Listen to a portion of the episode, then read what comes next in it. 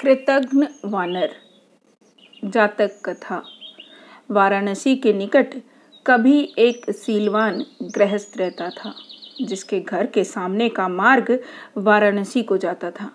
उस मार्ग के किनारे एक गहरा कुआ था, जिसके निकट लोगों ने पुण्य लाभ हेतु जानवरों को पानी पिलाने के लिए एक द्रोणी बाँध रखी थी। अनेक आते जाते राहगीर जब कुएँ से पानी खींचते तो जानवरों के लिए भी द्रोणी में पानी भर देते।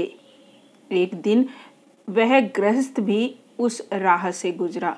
उसे प्यास लगी, वह उस कुएँ के पास गया और पानी खींचकर अपनी प्यास बुझाई। तभी उसकी दृष्टि प्यास से झटपटाते एक बंदर पर पड़ी, जो कभी कुएँ के पास जाता तो कभी द्रोणी के पास। गृहस्थ को उस बंदर पर दया आई। उसने कुएँ से जल खींचकर खाली द्रोणी को भर दिया।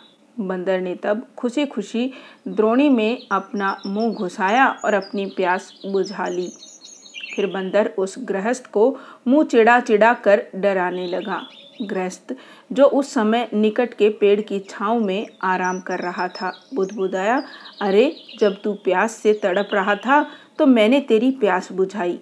अब तू मेरे साथ ऐसी दृष्टता कर रहा है। क्या तू और कोई अच्छा कर्तव्य नहीं दिखा सकता? बंदर ने तब कहा हाँ मैं और भी कुछ अच्छा काम कर सकता हूँ। फिर वह कूदता हुआ उस पेड़ के ऊपर पहुँच गया, जिसके नीचे राहगीर विश्राम कर रहा था। पेड़ के ऊपर से उसने राहगीर के सिर पर विष्ठा की। और कूदता हुआ वहाँ से भाग खड़ा हुआ।